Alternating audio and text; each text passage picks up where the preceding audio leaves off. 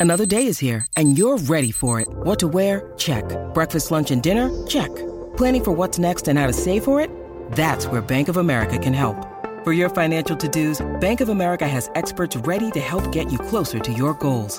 Get started at one of our local financial centers or 24-7 in our mobile banking app. Find a location near you at bankofamerica.com slash talk to us.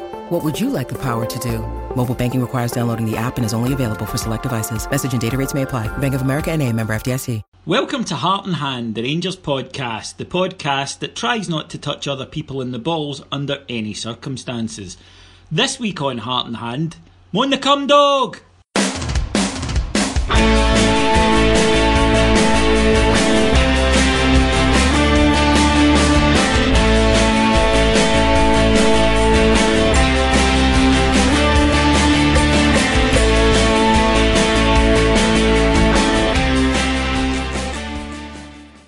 So, welcome to Heart and Hand, podcast. My name's David Edgar, I'm your host, and I'm joined this week by two of the finest that we can bring to the Heart and Hand table. First up, uh, if he's not taking jobs abroad, he's in here firing off truth bombs. It's Mr. Ian Hogg. Good evening, David. Good evening, everyone out there in cyberspace. And it's without doubt, uh, I, I, would say the kind of the, the, modern equivalent of Scott when it comes to crazy opinions, but far more talented and better looking. It's Mr. Alex Staff. Hi there, David. Hi there, Ian. How are you doing, gentlemen? We are, uh, I think, all in good fettle this week, lads, as Rangers continued to put together a, a, decent winning streak going into the Old Firm match with their sixth successive victory. Been a while, eh? Since we can quote those kind of stats. Um, by beating Falkirk 4 1 in the Scottish Cup, Jason Cummings for the hat trick and an own goal from uh, uh, what's his name, Muirhead, who we will come to later for other matters. Muirhead, of course, kind of spammed in. The nearest you'll get to an own goal, I think, that can be scored by an opposition player, if that makes sense. Alex, you said in your match report for Rangers, what is it, Rangers News UK? Yeah. Yeah. Um, that although there were some good performances, there was only really one shout for man of the match. And I must admit, it being you, I was going into it thinking he's going to pick Bruno Alves, isn't he? But no, you had in fact played a, a conventional straight bat and gone for uh, Jason Cummings, who I thought had an absolutely superb 90 minutes. Yeah, he played pretty well, and that's not. I mean, even if you took away his goals, he still had a, a pretty good game. I thought, especially playing slightly out of position on the left hand side. I remember Morelos swapped over quite well. If he hadn't scored the goals, I might have been more tempted to give it to Greg Docherty. But um, yeah, certainly he was he was certainly up there as one of the top performers, even uh, taking away the goals. And by the way, can I just say his first goal mm. was an absolute belter that I don't think gets or hasn't quite got a lot of credit so far. That was a cracking finish. I think you could say the same about the second because the touch not only controls it but it brings it round you know, it, like from the wing into the position where he needs it, and then he just passes it perfectly into the corner of the net. They're two absolutely superb finishes. If the guy doesn't make the own or doesn't score the own goal, but his only other option is to make a miraculous clear, you know, it would be an absolute top draw clearance. Then Cummings was there to put it away, and excellent striking play to follow up and get on the end of it. I thought Hoggy that his work rate impressed me because uh, I think I've mentioned before when, when he was signed and you know, Hibs fans were going going kind of tonto on social media. A comment that came up a lot was, "Oh, you guys will hate him because he's such a lazy bastard." He doesn't look like a lazy bastard.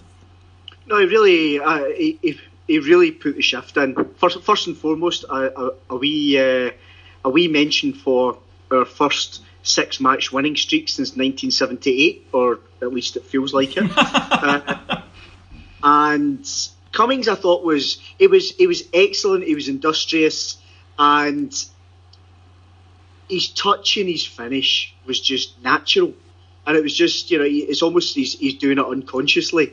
It's just what he does. What really impressed me, however, was for all Morelos had let's face it, a bit of a stinker in front of goal. The pair of them are a pair of greedy bastards. Mm. I actually think that bodes well for us. Um, Morelos in a bit of a stinker, and Cummings is there just almost expecting the mess up. and the, his third goal was was the kind of obvious example of that. He's the first two off the keeper, and he gets his hat trick. Whereas, you know, eh, pre- previously it's Morelos there that's that's that's waiting on the mistake. So it's it's um, really encouraging performance yesterday.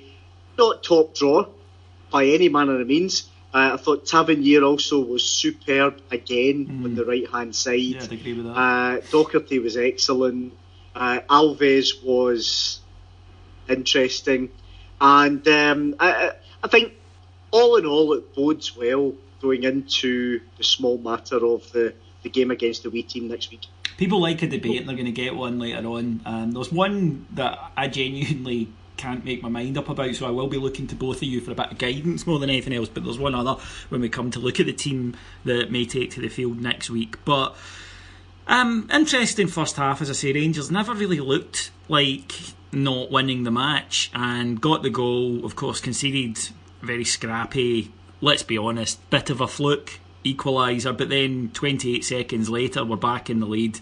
3 1 at half time, the game was done and dusted. There was never the feel of there was going to be a cup shock. And I think that anyone who Alex hadn't seen us, they'd been away three months working or in prison. That was something that used to happen at my primary school when people's dads were, you know, people, the kind of rough kids, their dads were working on the rigs, like for six to twelve.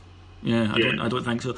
But if if anyone had, had seen us in the run up to Christmas and then buggered off and came back, we look like a completely different team. Not only in the football we're playing, which is significantly better, but the way that they carry themselves, their attitude, their I, I don't know. I mean, it, it's hard to put into words. Body language is an over over analysed aspect, uh, but there's just something different about them that you maybe can't identify, but you can see. Does that make any sense? Yeah, yeah, you can see there's a bit more confidence in a lot of them. Um, and the actions, things like they're willing to pass to each other even when the other player's under a bit of pressure. Yeah. Because they get confidence not only in themselves but in their teammates. Now, I don't think was there, you know, as what was two months ago, three months ago, sorry. So there's that at least. I think. correct me if I'm wrong, David. Have I heard you saying in the past that of all the kind of styles of football and teams that you enjoyed watching, if you had a choice to make Rangers into a certain type of team, you would have had them like Alec Ferguson's Real Madrid, uh, no, Alec Ferguson's Man United, sorry, when they had Ronaldo, Tevez, Rooney. Yeah, but well, just the. I mean, my favourite style of football is the the best Ferguson teams, which that one he had one in the mid nineties, um, where they had guys. Uh, I think it was like um, uh, Keenan Ince in midfield, and they had Kanchelskis and Sharp and Giggs. You know, were, were the three wingers that would would interchange. Um, I, I love see fast, direct attacking football where it's not long ball uh, or any anywhere close to it, but it's all about getting forward, working hard, making runs, great passing, beating a man to create space. I, look, I admire teams that can play wonderful possession football. It's just not my, you know, not my favourite. I like teams that can go from one end of the park to another with four or five wonderful passes. Um, the, that's why I loved to see the fourth goal against Hamilton a few weeks ago. Uh, I, I, just absolutely adored. Or uh, Josh Windass's goal against St Johnstone. That's my kind of football. Yeah, yeah, and even if you look at Josh Windass's goal against St Johnstone, if you look at the build up before that, yeah. they've actually kept possession a little bit, but then all of a sudden it's just bang, you know, one two passes, you're through. Partick Thistle, Josh Windass's the goal, the first goal, three or four passes, we're up there at the end of the park. It's definitely a tactic. You can see it a mile away. We're looking to play that way, and even um, sorry, even Cummings' hat trick goal yesterday was came from Windass breaking away, squaring Morelos, who should have scored and then Cummings followed in, all very quick. It seems to me that it's not just um, it's not just a confidence thing. It's not just that they're playing a bit better. They've now been given a, an actual game plan. You know, mm. they've been given a directive, and it's a bit easier for a player like Windass, for example, at place that has strengths. When we win that ball back, you run, Forest. You know what I mean? That's exactly what it's like. oh, that comparison's valid on so many levels. Um, no, you're right, and it's almost like the team is beginning to have an identity after really. I mean, Warburton had an identity. I don't think, I don't think he achieved it, but I could see what he wanted it to be. I don't think anyone could deny that they didn't know what that Rangers team was supposed to be. But I think that under Pedro, I never got the impression, or I couldn't see any form of visible identity being built. He spoke well and he spoke a lot about things that sounded interesting, but very rarely did they translate onto the field in a coherent fashion. Whereas, yes, I can see what you're saying with this Rangers team, and it is a tactic about using what we, we have and, and not worrying about what we don't. And again, then just to further it, and I'll, I'll let Alex finish off his point here because he made it, but then straight on to you, Hoggy. The signings, Alex, for the first time in a long time, and even Warburton, who, as stated, had a philosophy, didn't seem to do this. The signings fit that profile then of powerful, direct, decent technically, but maybe not technical marvels. If you look at guys like Docherty, he fits that because he box to box, he can drive. Goss, he passes, but he's a he's like Michael Carrick in a way. You know, he, he likes to pass through teams and quickly and forward a lot. He's not a a knitter together in midfield, really, Sean Goss. He can do that, but he's looking to get you on the front foot. You've got Cummings, whose pace likes to get and likes to get a shot away. It's as if for once, Alex, we've actually signed players to fit something we're trying to do. Yeah, and that's been the most exciting thing about the January transfers is that they've all done that. You, you know, we we had to see it in action before we could really appreciate it. But you know, obviously they mentioned all the players there, and Murphy's the same as well in their attacking sense. It's just all it's direct, it's intelligent. You know, there's intelligence there, but they're not overplaying. They're not doing anything too too complicated. It's still very good when it works, but it's not overly complicated like you know like Warburton's system probably was really. Mm. Um, you know, just a bit too much. It was for um, the guys that were playing. Trying to play for the teams, you know. Mm. Um, whereas uh, uh, Graeme Murty's obviously just decided, right, okay, we're not even going to give teams time to set up defensively. When we win that ball back, it's going forward straight away. Um, and it's not, you're right, it's not long ball or anything like that, but it's uh, you can see the evidence in the goals that we're scoring that it's it's having a, a good effect. Hoggy. Um, a wee wry smile on my face there, David, when you talked about my pal Mark Warburton yes. and his identity. I think uh, the, the, the year of the snake springs to mind. Um, moving on from that, however, the, the, the, the two things on um, identity and game plan and confidence. The total embodiment of all of that just now is Josh Windass, maybe except when he's on Twitter. Um, when he's on the football park three months ago, Windass would consciously or unconsciously hide when the going got tough. Um, it was uh, because he had so little confidence and because he just he, he wasn't getting it. He, the performances weren't coming. Now, even when he's playing poorly, and with, he's maybe had a couple of poor games in the past, you know, six or seven he's never hiding. He's always shown for the ball. It's not always coming off, but he always wants it and he's always trying to link up the play. There, there's the embodiment of this side over the past couple of months. Um, and then add to that the, the kind of fast directness, the, the, the going forward. You're right, all the players just fit now. And is it any surprise that the players fit when we're playing them broadly in their natural preferred positions. It's been the first time in quite a long time that we've seen that. Players playing natural positions, and lo and behold, we're playing fast flowing football. Um, and I guess the last thing I'd say on it, David, is for the support watching it, hands up anyone who hasn't enjoyed the last six games. Oh, yeah. I mean, that would be anyone who, who's you can pick faults in it, absolutely, but anyone who hasn't overall enjoyed it because, as I say, we look at winning games, we expect to win them, and we do, and we score goals, and I don't really know what else you can ask for from a Rangers team. Uh, just when we're talking about Warburton as a, a, little aside, now we all watch the games back, of course, and Sky's commentary yesterday was David Weir. Did either of you hear David Weir? Comms? I watched. I watched it back uh, late last night, David, and I, I, felt like hitting mute. Jesus, the Reverend I. M. Jolly. I mean, what a fucking boring bastard Davy Weir was. And it just made me think about can you imagine him and Warburton trying to give the Any Given Sunday speech? You know? the, the lads because, sorry, sorry, I was, I was falling asleep there. It reminded me of the most boring priest in the world, you know, the guy with a voice like that. It, it was like that. Um, obviously no longer a favoured son of Rangers. Uh, we'll see what the future brings for Davy Weir. But and, I, oh. and, and everything during the commentary was blah blah blah blah, and that and that was very good. Fucking oh man, choose a different phrase. However, still better than Andy Walker. Agreed. Yeah, yeah. To, yeah. That is damning him by faint praise, yes. And I know, but I'll take incremental improvement, you know, in all honesty. But I, I, I was watching that, I'm like, Jesus Christ, he's going to, because tired anyway watching it later. And then, yeah, I thought uh, Davy Weir, maybe not built for a career in, in co-coms, that's, that's all I'm saying. So, it's opened up, obviously, uh, a few selection dilemmas. We're just about to come to those. But before we do, let's have our weekly chat about referees. Because in the first half, just before Falkirk score, they have a free kick and there's some jostling in the box, which you know you come to expect. And David Weir suddenly goes to the ground holding his balls.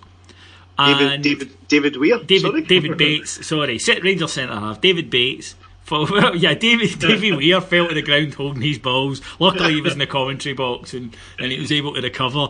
Um, but David Bates fell to the ground clutching clutching as George does, and the referee Craig Thomson runs over and books the the the, the defender Muirhead, the Falkirk defender. The the the thing's shown back, and Muirhead has a swing and looks as though he sort of flicks, definitely connects, flicks our boy in the nuts. Alex, how is that a yellow card? This is this is the question that I think is fair to ask. It's not like we're being, um, you know, paranoid here or anything like that. You know, any of that nonsense. That's now two incidents in two games, both involving Bates, where the referee must have seen something, or he doesn't book a player. Mm yeah, what he's seen is surely a red card offence. Surely, in both occasions, it is. So I, I just don't. I, would love to know their justification for only giving a yellow both times, um, and especially on, on Sunday, because you know, come on, come on. If if you can't sympathise, if you can't think to yourself, that's definitely offside, man. You've got to go for that when somebody punches somebody in the balls. Then then really, what, what have you got to do? Get yourself sent off. Well, Muirhead, Muirhead said afterwards that he had just flicked him to try and get it away.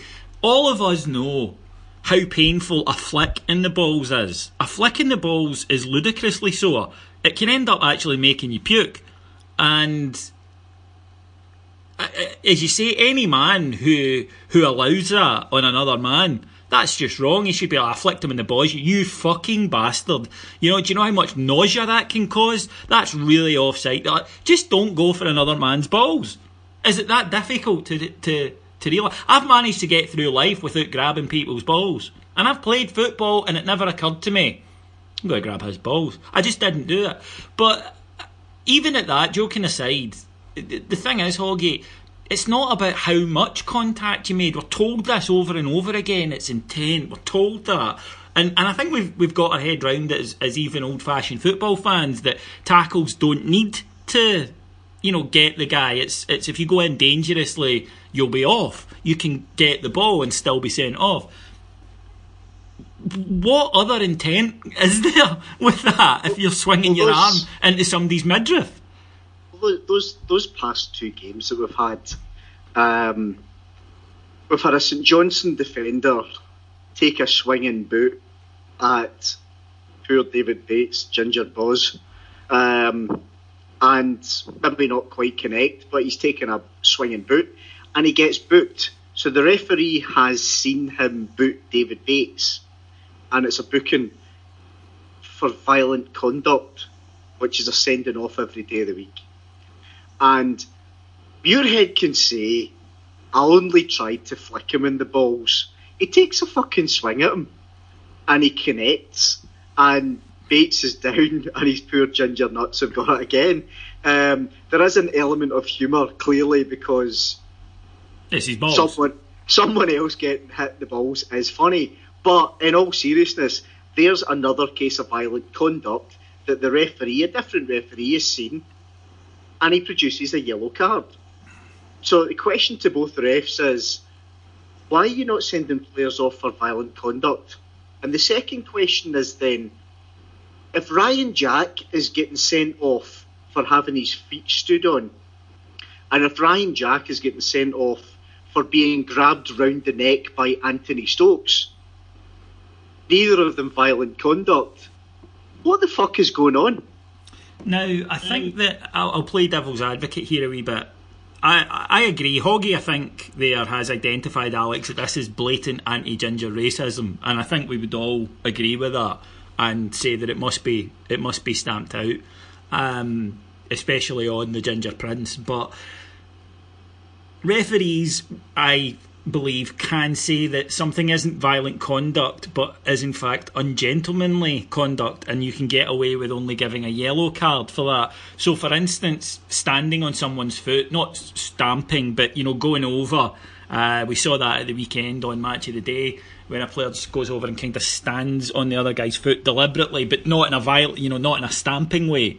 Um, and I'm sure we have all had that happen to us at a corner kick at one point. Or Hoggy, you've bound to have done it several thousand of time in matches.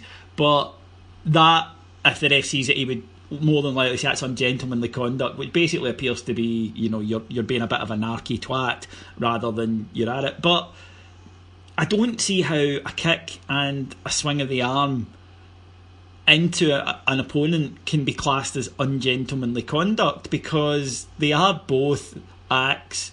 No matter how well they're, per, you know, how well the guy undertakes them, if he lands it or not, they're still that that fall under the very wide-ranging header of violent conduct, and they should be dismissals. Let, let's let's let's imagine for a wee second, David, that this coming Sunday, um, let's take any Rangers player let's call him Alfredo Morelos, boots Kieran Tierney in the balls and then follows it up with a swinging punch to the balls. Is that one yellow card or two yellow cards? Um, probably just one straight one. But yeah, I, I know what you're saying, and everybody agrees with it. That's the thing.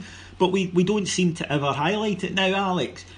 You've been on here before and you've said there's no point highlighting it. It doesn't do any good. In fact, it's just as likely to turn the refs further against you than it is. But in an instance like this, where Rangers have had two instances in a week, is there not a difference between highlighting, you know, bad referees or trying to control the narrative, as Hoggy says, and and simply saying publicly, we have had these two incidents. We would like to know why these are not just for future, you know, and, and at least introduce it into the conversation because out with Rangers fan, this isn't being spoken about, and this is not something that that is getting any attention, and because Rangers have won the two matches, they, they, they didn't particularly affect the outcome of the two matches.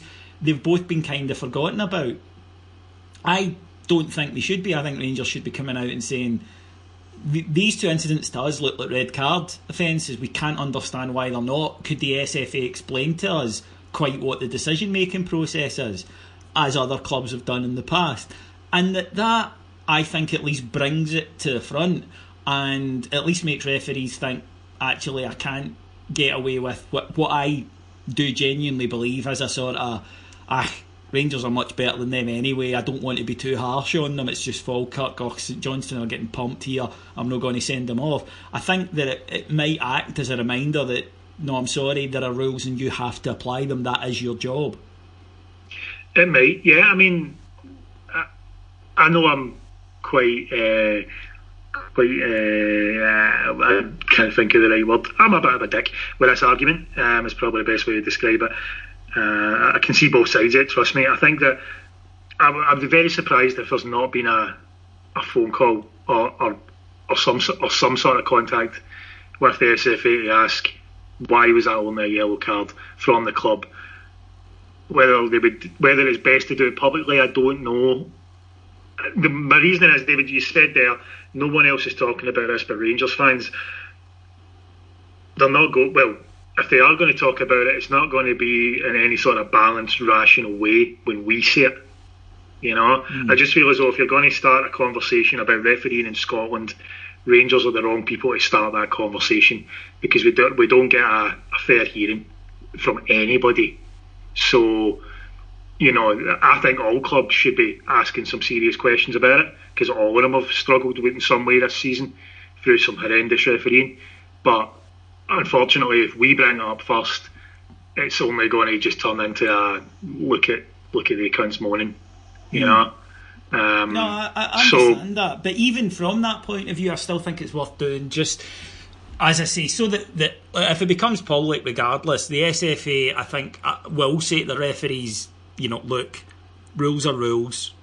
We understand that maybe you know human emotion has overrode your decisions there, but you need to apply if it's a red card even if a team's getting pumped, you need to do the red card. That is the only kind of benefit I can see happening. I don't expect. The problem that we have is, and we, we can talk about this over and over, and we will, but until the SFA fundamentally look at the standard of refereeing in this country, we're going to keep having these, these conversations because over and above whether or not you believe referees are referee Rangers in a different fashion, and I know that all three of us do believe that uh, Rangers are refereed to a different standard than other teams. I watched the games on Scotsport this week. I don't normally, and I saw some ludicrous decisions in the other games as well. There was our man John Beaton, of course, with his penalty given to Celtic for a foul on the halfway line. There was the Motherwell game with a goal incorrectly disallowed for Motherwell. There are bad, bad game-changing decisions happening all across Scotland um, in matches which have absolutely no effect on Rangers or Celtic. So it's not that. It's because the standard of refereeing is utter toilet.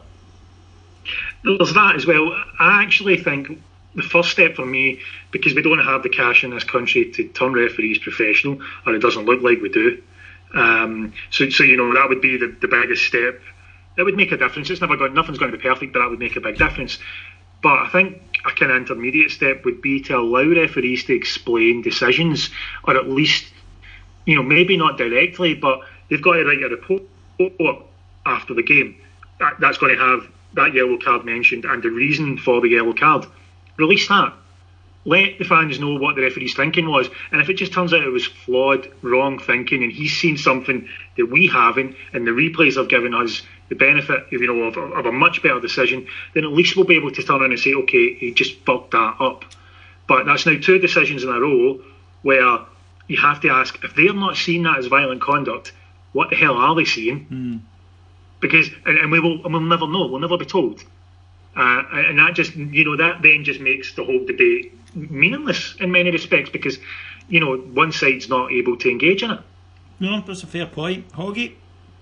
Um, you know me, David. I'm, I'm a I, I think Rangers, especially this season, have been refereed to a different standard. Uh, I'm a big one for wanting to try and control the narrative. Um, and by that I mean I like this stuff, and if it sows seeds of doubt, so that these things aren't happening or folk think twice, then great. Um, I'd like what what I don't want Rangers to do, however, is come out with Murty or Jimmy Nicholl all guns blazing in the press conference with a negative spin saying that was so shit because because then I think what Alex saying is, is, is true. That's how it would be picked up immediately.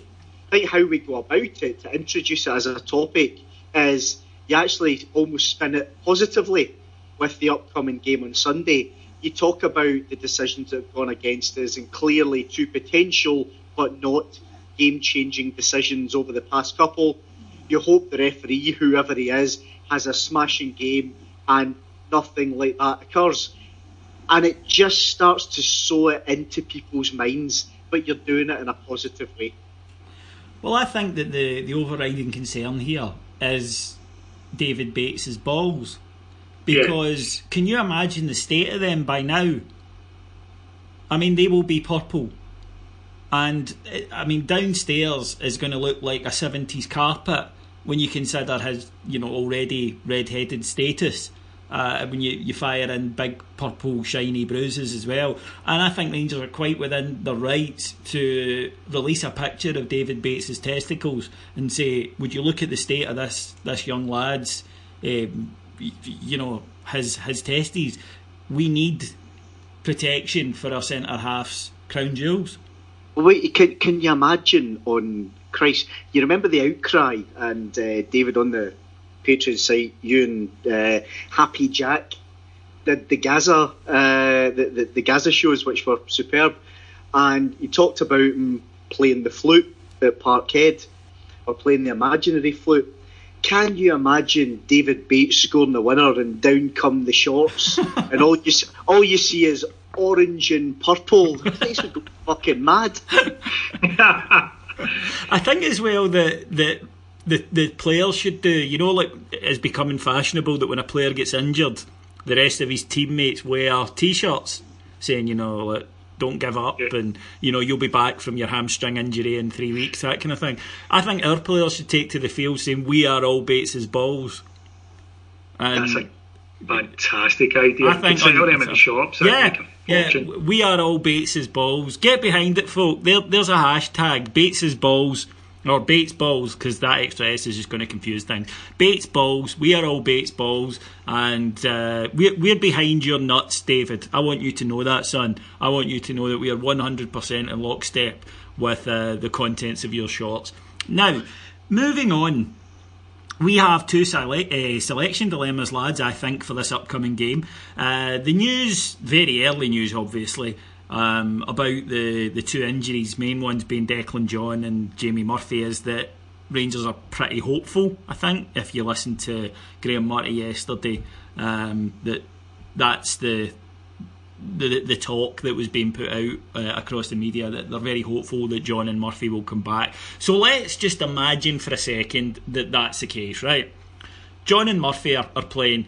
I think that only really leaves two spots open because I think the rest of the team is picked if that's the case. Would we agree then that the back four, if that was the case, uh, Wes will obviously be in goal. The back four will be Tav on one side, John, uh, John on the other, and then the centre back positions. But we're just about to talk about Docherty and Goss will play midfield. Candeias and uh, Murphy will play wide and Windass will be a second striker. Would we both agree, or would you both agree, that that is likely those positions are in fact nailed down for next week? Definitely. 100% yes. Yeah, right. Centre back. Um, let's let's kick off with a more contentious one. Now, Bruno Alves played yesterday, and I thought he looked uh, very rusty. I thought he looked slow. Uh, I thought he looked great in the air. He always does. But I thought he looked cumbersome. I thought he drops far too deep to cover for what I suspect he realises is a lack of pace. And he confused the rest of the defence several times who kind of didn't know whether to go with him or stay further forward or whatever.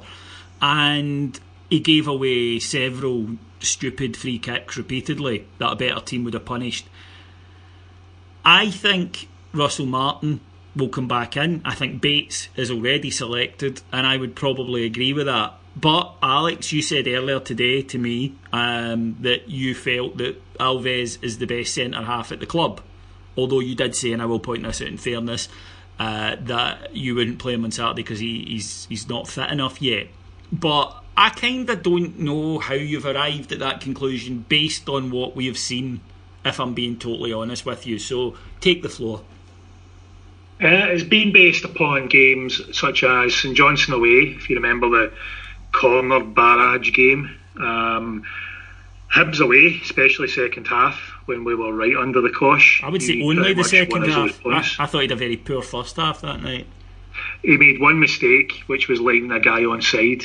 Um, he then shepherded him out and forced him to play a ball back away 25 yards, and then had to still be the closest person to the shot because everybody else stood about going, oh, what do we do? Um, and then there was Aberdeen at home where he, he strolled it like some sort of fucking god, to be honest. He he has he's had those games, and I did say it's been less than a handful for us. It's not been a huge amount. When he's fully fit, I believe overall he's our best defender. I don't think, and I say this with you know all the love for Bates's testicles that we've we've shown. I don't think there's a huge amount of competition in there to say that. I don't think you know. I, am not as critical of Russell Martin as a lot of people have been, but uh, you know, I know that he's a, a, a, good defender at his best. He's never been a great one. You know, mm. Bates is still learning, and he has some great games like he had when he came on against Celtic, and some horrendous games like Killie away, for example. That's just going to happen with him. The only other one that would be better would be McCrorie, and that's still to be proven because we've only seen him for you know less than a dozen games. So I just think that if he's fully fit, Alves is our best defender, but he is nowhere near fully fit at the moment. Absolutely nowhere near it. That was his first start of the year uh, in Sunderland, and it showed. It showed a mile away. Um, as you said, David, he was he was just off.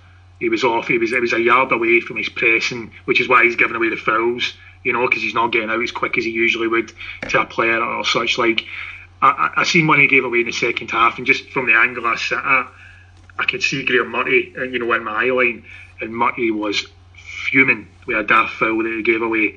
I, I, I think you're right. There's no way Alves starts um, against Celtic because I don't think Murty was impressed with how he played at all. I don't want anybody going away from this and thinking that oh, Davey said that um, David Bates and Russell Martin are better players than Bruno Alves because yeah. I'm not. Right, I'm talking about right now, this week, who is likely to put in a better display, and I just felt that he was, as I see, so far off the pace against a pretty poor side that I would have worried badly if it had been a better side who would have caused them more of an issue. And I mean, Hoggy, you know that position well. I, would agree with everything Alex said, to be honest, that yes, Alves, certainly, I mean, you, you cannot look at his ability. Whether he can still access that ability as he gets older, I don't know. I don't think we've seen it regularly enough for Rangers.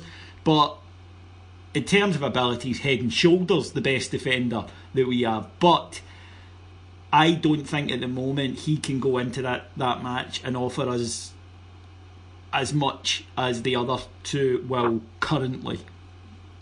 I posed a question to you guys on our um, WhatsApp group that shall remain under strict lock and key forever. Um, should Alves come back in? That was before yesterday. Um, I think his performance yesterday almost nails down Bates and Russell Martin. Russell Martin started okay. He's not exactly set the heather alight.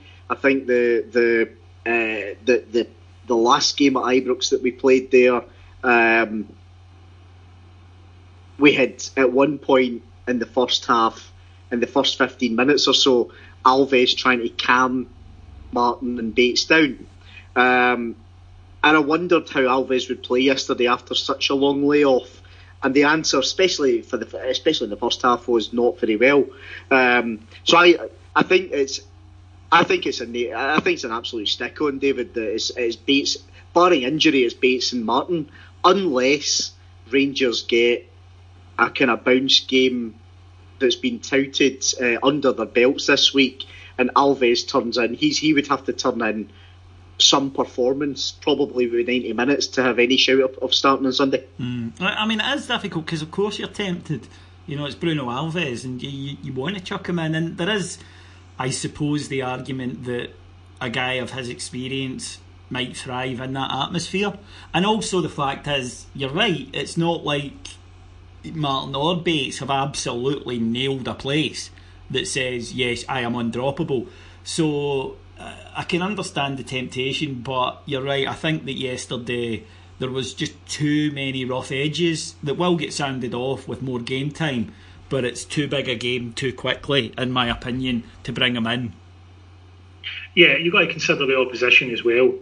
Um, Bruno Alves will win headers all day, probably until the day he dies. let's be honest, right? The guy will be beating, you know, any player to a header at the age of ninety, probably. But Celtic aren't going to get very, very, very many high balls played. That's not their game. You know, it's by a mile the least in the league for that sort of style of play um, or that sort of pass. So yeah, he might have been useful with the set pieces, but uh, you know that's that's all a bit of a lottery anyway in many respects. So there's no need to, to bring Bruno Alves in thinking that we're going to get barraged with, with, with long high balls. It's not going to happen, and Russell Martin probably suits this game better, even taking away the fact that he's you know a good bat head in terms of match sharpness.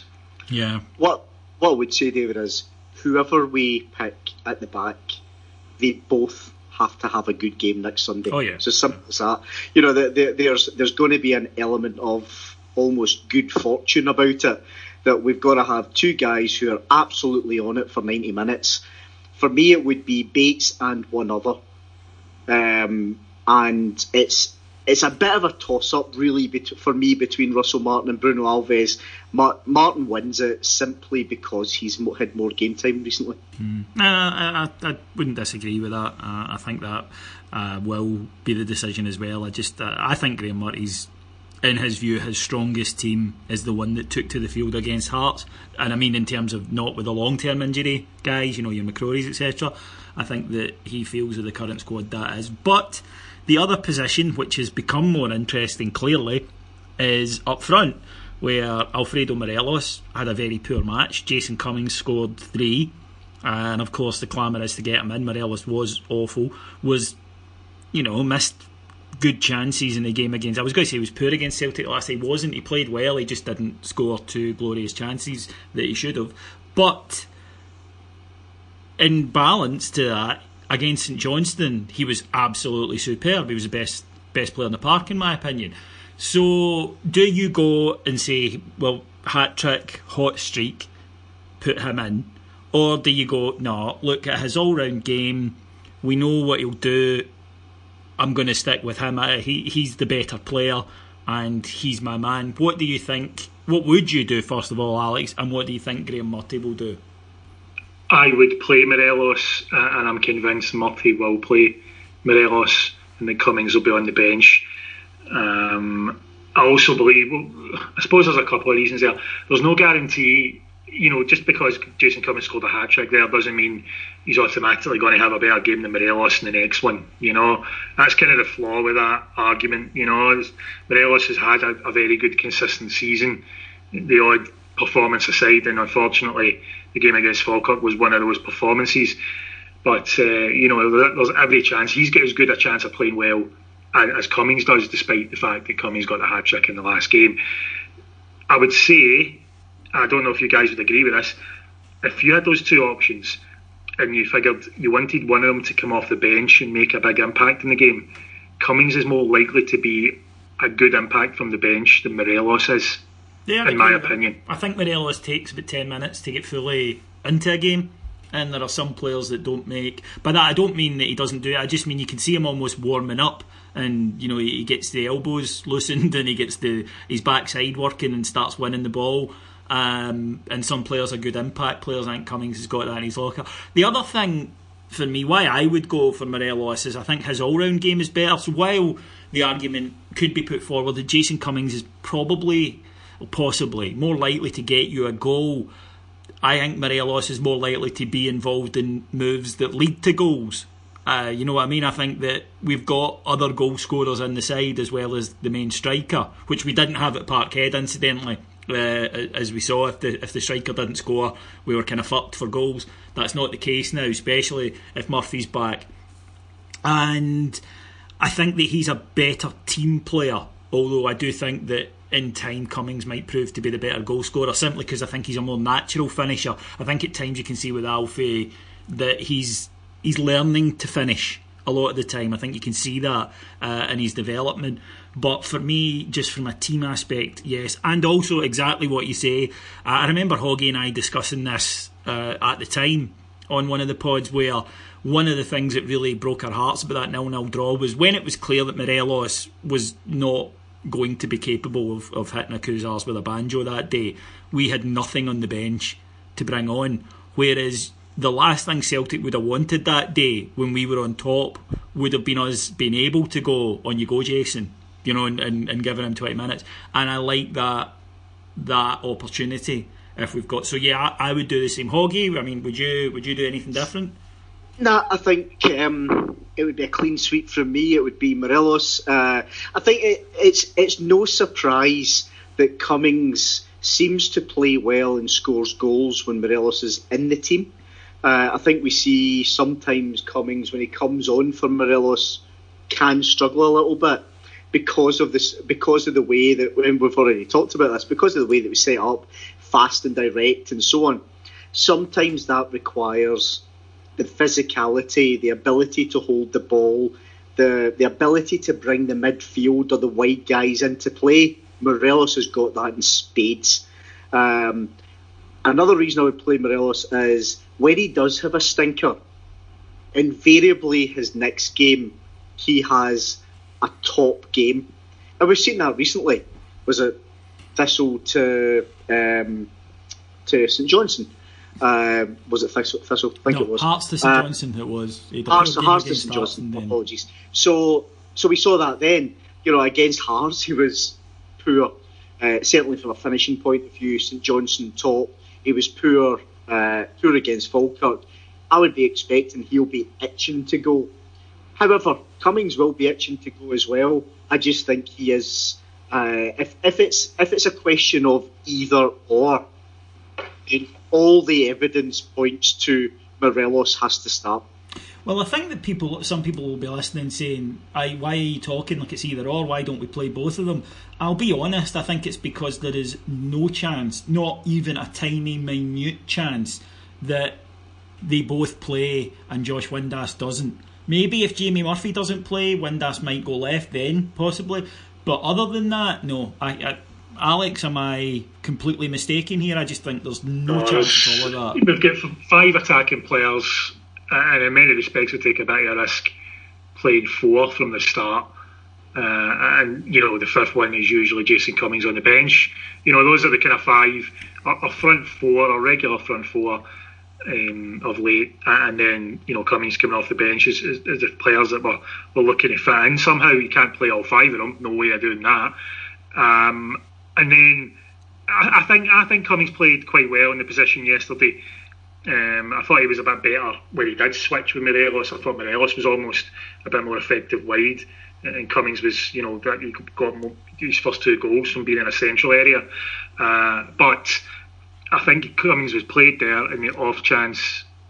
Probably shouldn't have said the off chance, on the chance that, that Murphy doesn't make it and then he might actually be tempted just to play Cummings wide left again um, and have a real go rather than the other option, which would be, as you say, move Windass wide and maybe even bring in a midfielder and be a bit more solid as such. I think Murty's made his mind up that he's going to have a real go at them in this one, so that was the reason for, for Cummings playing that position instead of changing the formation um, against Falkirk. That wouldn't you know, gut me if Jamie Murphy didn't make it as the solution, but I'd be gutted if Jamie Murphy didn't make it because I think he's absolutely key to our chances of, of winning that game. I think his influence, I don't think we're completely screwed without him, but I'd feel a hell of a lot better with him in the team. I think everybody would, yeah. Um, from from the minute he went off injured, there's been a, a collective uh, praying uh, he makes a game, hasn't there? Yeah. Uh, from our fans. So, yeah, there's uh, everybody wants him on the pitch, and you know what? Jimmy Murphy's the sort of player that even if he doesn't play well, he'll have an influence on the game because you know he's intelligent, he's movement, he's attacking, so the way he stretches defences and things like that. Um, they'll they've struggled at right back all season. The person who they've played most of the season is suspended. I'm not sure what they'll know the exact answer for how to deal with him on that side of the pitch.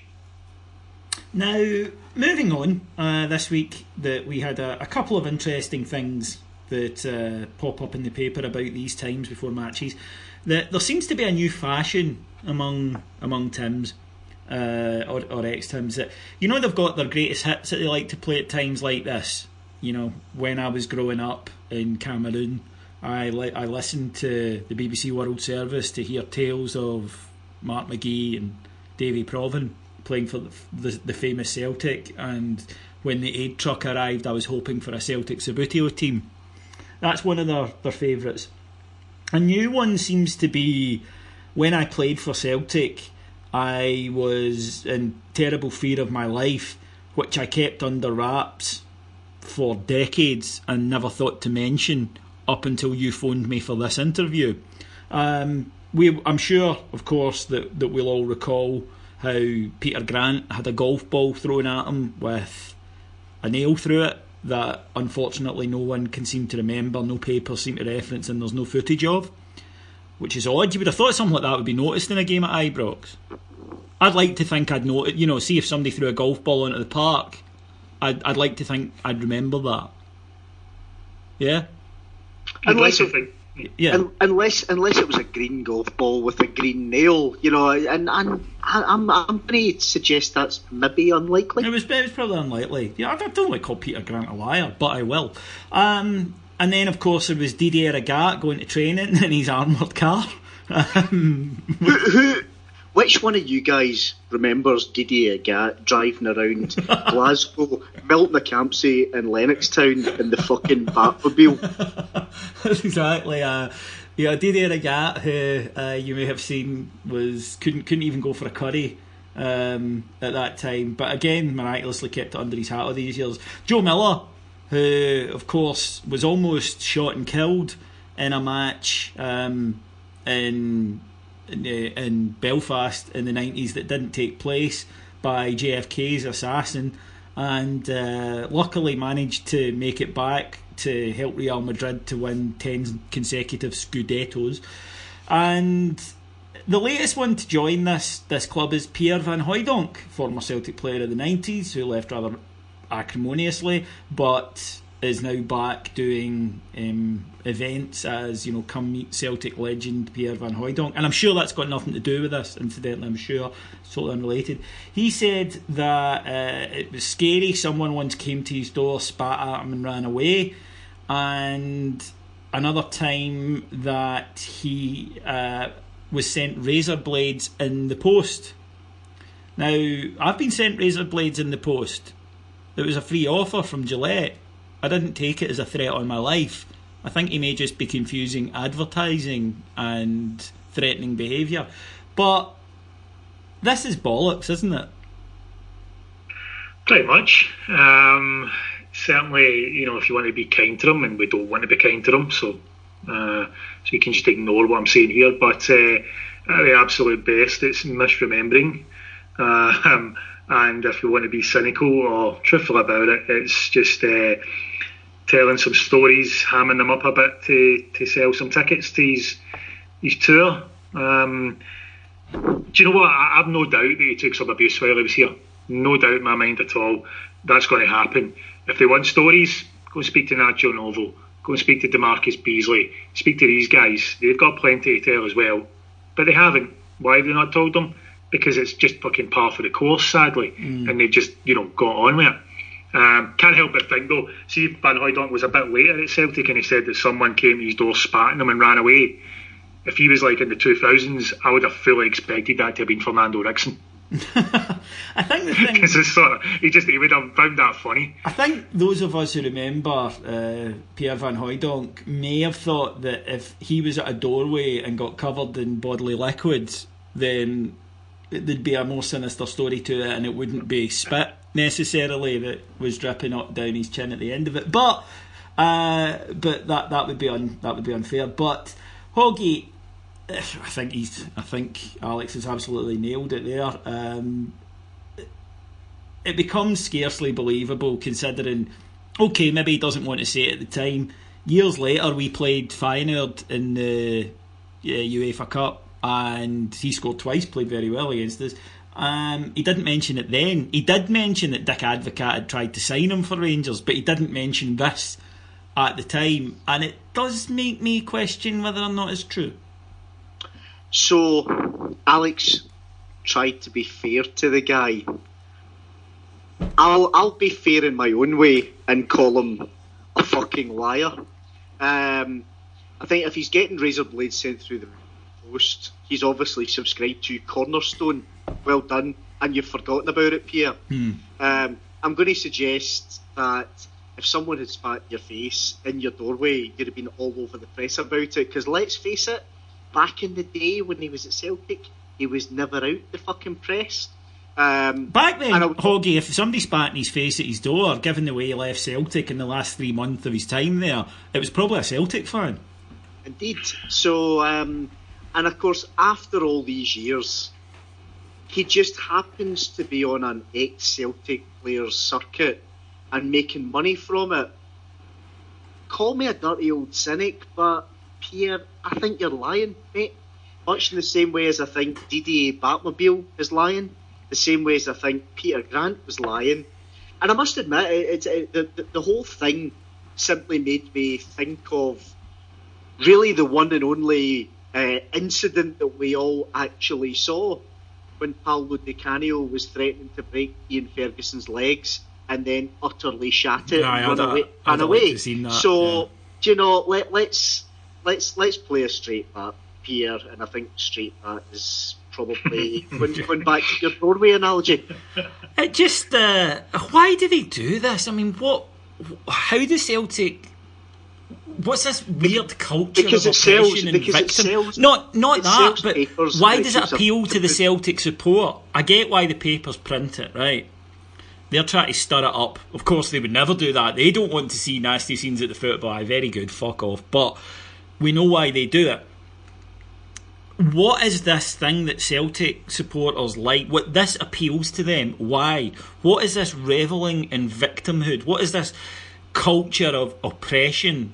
This fetish to be, if you like, you know, held under somebody's boot. I don't get it. I don't understand why they need to make this shit up and why their audience reacts well to it. If we came on here in tears every week complaining about how shit life was, it wouldn't be very successful. If in a Celtic podcast they did that and went, and it's because of the Huns, they would be top of the Apple charts. It's a weird thing I don't profess to understand. Help me. I don't think there is. I mean, it's just I suppose from a psychological point of view, it's a bit of a it's a bit of a shield. You know, you can uh, blame failure on everybody else. Kind of like Alex Salmond's whole approach to politics, really. You know, um, just this idea that it doesn't matter how many mistakes he made, uh, it was all some big bad person's fault anyway. Yeah. So it's just about a psychological shield. I think that's part of why it appeals to so many. And you know, if we're again, I'm, I'm being that hand wringer fair type. It's not all Celtic fans. It's just a very noisy number of them. Um, it's weird. Have you guys? I'm guessing over the years, you guys have maybe been to some some speaker dinners or, or such like. Mm, uh, yeah. I was at one recently, and it was Murdo McLeod um, who was there telling some cracking stories, and he was actually quite good. But the difference is, I know that he's hamming up, but he's making it funny. Yeah, yeah. you know, he's, he's telling a couple of stories about McCoist and Souness and things that were funny stories, and, and I know there's probably a bit of bullshit in there, but you know, they were a good laugh. This is completely different. You know, if you're going to sell tickets for a tour and that's your approach, then great. But if you're going to do it like these guys are doing, then uh, you know, as I say, it's kind of ridiculous. And I just don't. Have we ever had an equivalent. You know, help me out, guys. You maybe know better than me. Have we ever had any player, past or present, at the time, come out and and, and give us equivalent stories to this? No, because I, I can't think of one. No. And, and, as you mentioned earlier, Nacho certainly could. But Nacho comes out and talks about the things he does, he did for us, and maybe yeah. that is at the heart of it. But you know, Van Hooijdonk doesn't have an awful lot of those stories you know, because he, he did stay for a bit and then fuck off acrimoniously. It was, you know, was, to be on a Celtic Legends tour, aye, you know, uh, I, I, think the Trade Descriptions Act there, um, which actually leads us on nicely to a final point. Hoggy, uh, this is one for all the, the Celtic fans who will have listened to the end in the hope of being offended. Uh, you are going to be offended, but not in the way that you would like to be. Hoggy, UEFA, Yes. So UEFA uh, UEFA published their uh, new outline coefficients, uh, and it follows the past ten years. Would you believe? All the way back currently to I think it's 2007 2008. Uh, my God, that was a long season, 68 games for us, um, and we're on it. But how? But how? Uh, do you know, UEFA must have made a mistake because, you know, Jerry and Fergus and all the pals emailed UEFA continually, if you remember, to tell them that we're a new club. So either UEFA have just fucking ignored them, or or it's a mistake. I, I I'm I'm guessing mistake, David. Alex, the switchboard operator in Nyon today must have been busier than on the day that they came and arrested uh, Sepp Blatter. It, it must have been non-stop. Can I speak to the guy that deals with this, by the way? Uh, Huns are pure beat, by the way. Uh, Continually for eight hours. And it's. I can only imagine right now what the crowdfunding is for. They're probably, as we speak, composing an advert in Arabic to go in a Dutch newspaper. I was just going to bring up the advert because uh, explain to, to people who don't, to people who don't know. Explain what that, that was. I don't remember the, the, the full ins and outs of this one because I just laughed about it too much. But um, as many of you will remember, Celtic fans commissioned two adverts, one in English, and I believe the other was possibly was it French? French, French. Yeah. I thought so. Yeah, one in English and one in French to go on about that resolution 12 and Rangers being a new club and you know just take the old Sevco bingo um, and somehow managed to switch the languages around so that the English advert went into the French newspaper and vice versa, making it a complete waste of time and money. And honestly, still my absolute favourite piece of Sevcoing because it, you couldn't have wrote that. You could not have scripted that. But if you if you put that in a comedy show, Peter, being like, "There's no way anybody's that fucking stupid." Um, if you put Tim's in a sitcom, yeah. If you put Tim's in a sitcom, then you're right. People would just go, "This is this is so unrealistic. I can't get into it at all. It's just nonsense." And you're like, it, "No, it's, they, it's, they, actually do this. This is how sorry, they behave." It's it's up there with uh, my all-time Sevco favourite uh, from, and I won't mention the band of nut jobs, but their uh, their slogan was with Resolution 12, persistence beats resistance. Oh, God, and they and they sold T-shirts with the rapiest sounding slogan ever. It's kind of the anti-Me Too that one, isn't it? I mean, persistence, resistance. It's fuck. You wore that to the Oscars, which, let's face it, if one of them had been working there, they would have. Um, that that would have got you lifted and, and deservedly so. You, you, look, Tim's listening, and I can't believe how often I need to tell you this. You have no idea how high this goes. Okay, just learn your lesson. Go back to the gutter. Complain to other all the other sewer rats. This is not for you. It's beyond your understanding. Anyway, I think that will do us this week with a, a, good old laugh at Celtic. We'll be back later in the week for a full, more tactical breakdown of the match on Sunday. Um, before I leave you tonight, just a reminder that you can get loads and loads of content. You've heard us reference some of it tonight on our Patreon site for just one ninety nine per month. There's tons and tons of stuff there over uh, 40 to 50 hours per month of new Rangers content, and it's got all types. We've got comedy shows. We've got we had an absolute mess of a comedy show with us and Cammy the other night that was Jesus um, that went up that wasn't uh, very funny.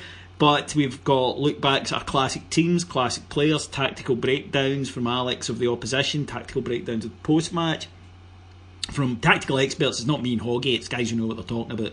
Um, we've got all sorts and a daily news update as well, just to keep you right up to date with what's going on with Rangers. All that remains for me to do then is to thank our executive producers in London, Mr. Mike Lee and Mr. Paul Miles, to thank my guest tonight, the wonderful Mr. Ian Hogg. Thank you, David, as ever. And uh, I'd just like to say I look forward to the meeting tomorrow night. Uh, make sure you uh, you wear that special shush, apron. Shush, shush. Oh, sorry. Shush, sorry. shush. It's a secret. And of course, the ever delectable Mr. Alex Staff. Thank you, David. Always a pleasure. Thank you very much for listening, folks. We'll be back on Thursday. Till there, take care and remember, UEFA approved. We are still the people. Bye.